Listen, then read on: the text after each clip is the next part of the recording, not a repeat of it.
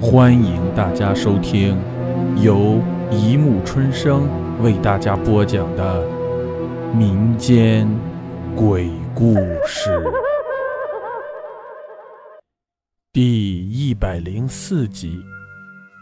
谁在抚摸我的背？哎，这个噩梦到底要做到什么时候才会醒？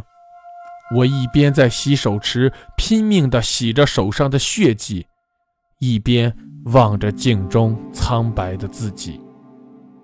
我很想知道这一切是真的，还只是一个噩梦。我总是做噩梦，当然，这和我的职业有关。我是一个贼，在梦里，我总感觉背后有一双眼睛在死死地盯着我。仿佛它的主人随时都会从背后将我扑倒，把我的双手紧紧铐住。不过，我的梦里从来没有鲜血。我偷东西，但不伤人。放在我包里的刀，不过是一个虚张声势的幌子。我只是一个贼，不是强盗，更不是抢劫犯。可为什么我会满手鲜血的？站在这里，不是夸口，我做贼很有一套，不光有职业道德，也有我自己的原则：不偷首饰，不偷存折和信用卡，数量再少也只拿现金。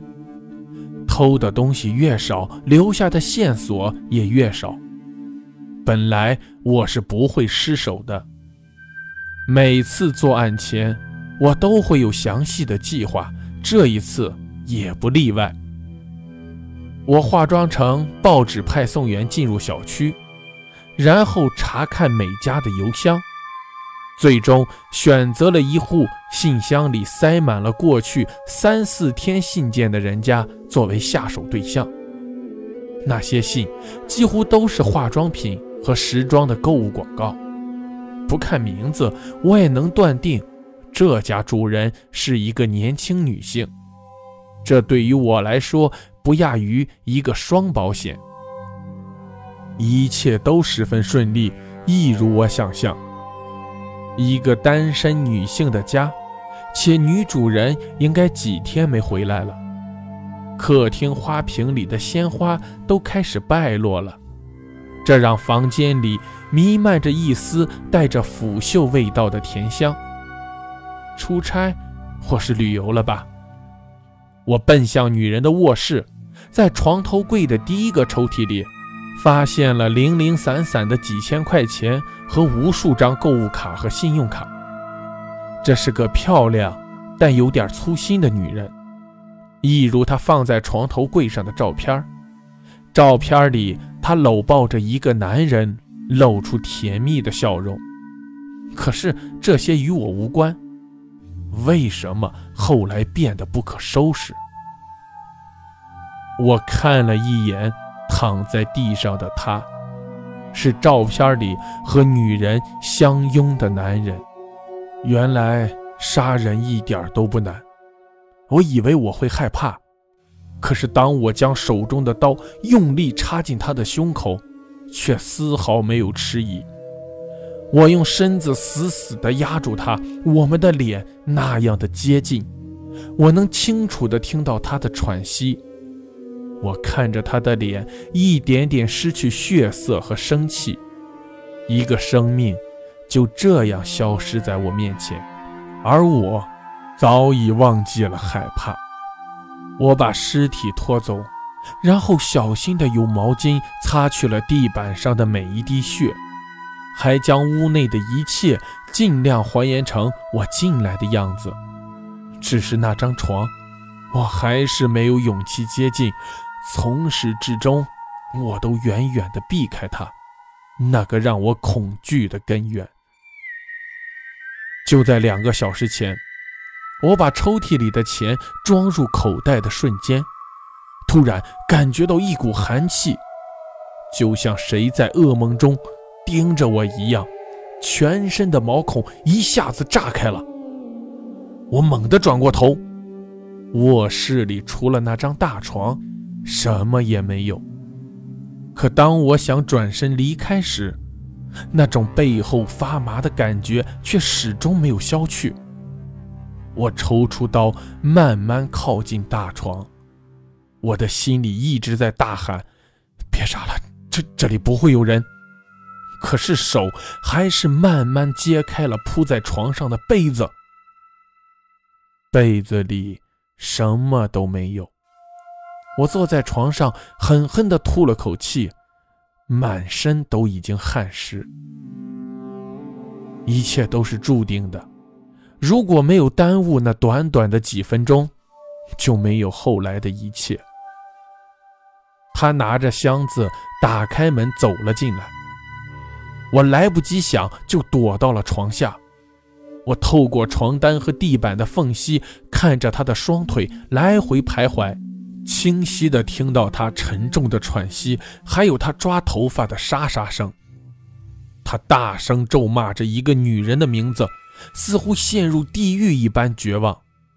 可是，这些都没办法让我集中精神，因为我感觉到了比面前更大的恐惧。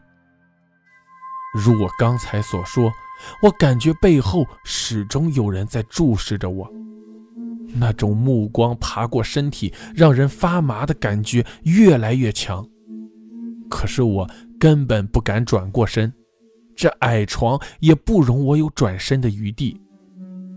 我的肩膀已然顶到了厚重的床板，为了不被人发现，我尽量把双腿蜷起，身体弯曲，后背尽量的往后靠。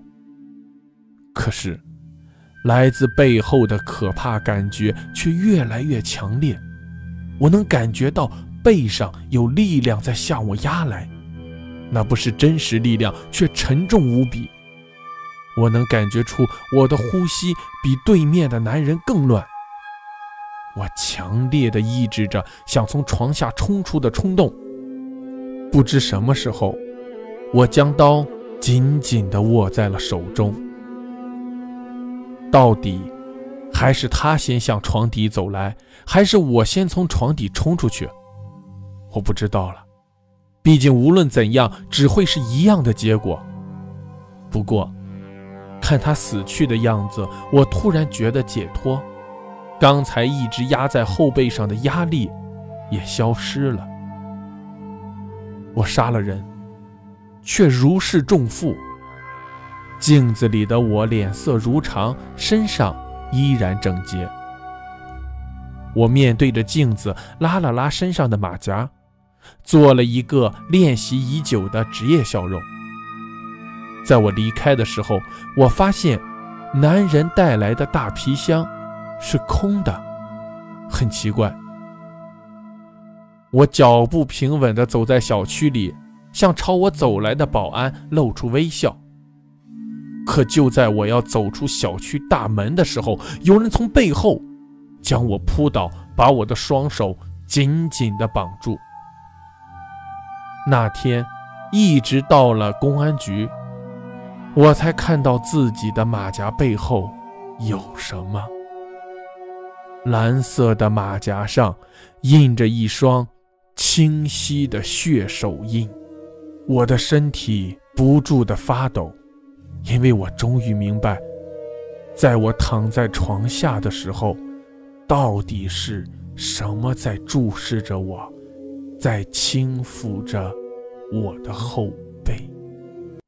好了，故事播讲完了，欢迎大家评论、转发、关注，谢谢收听。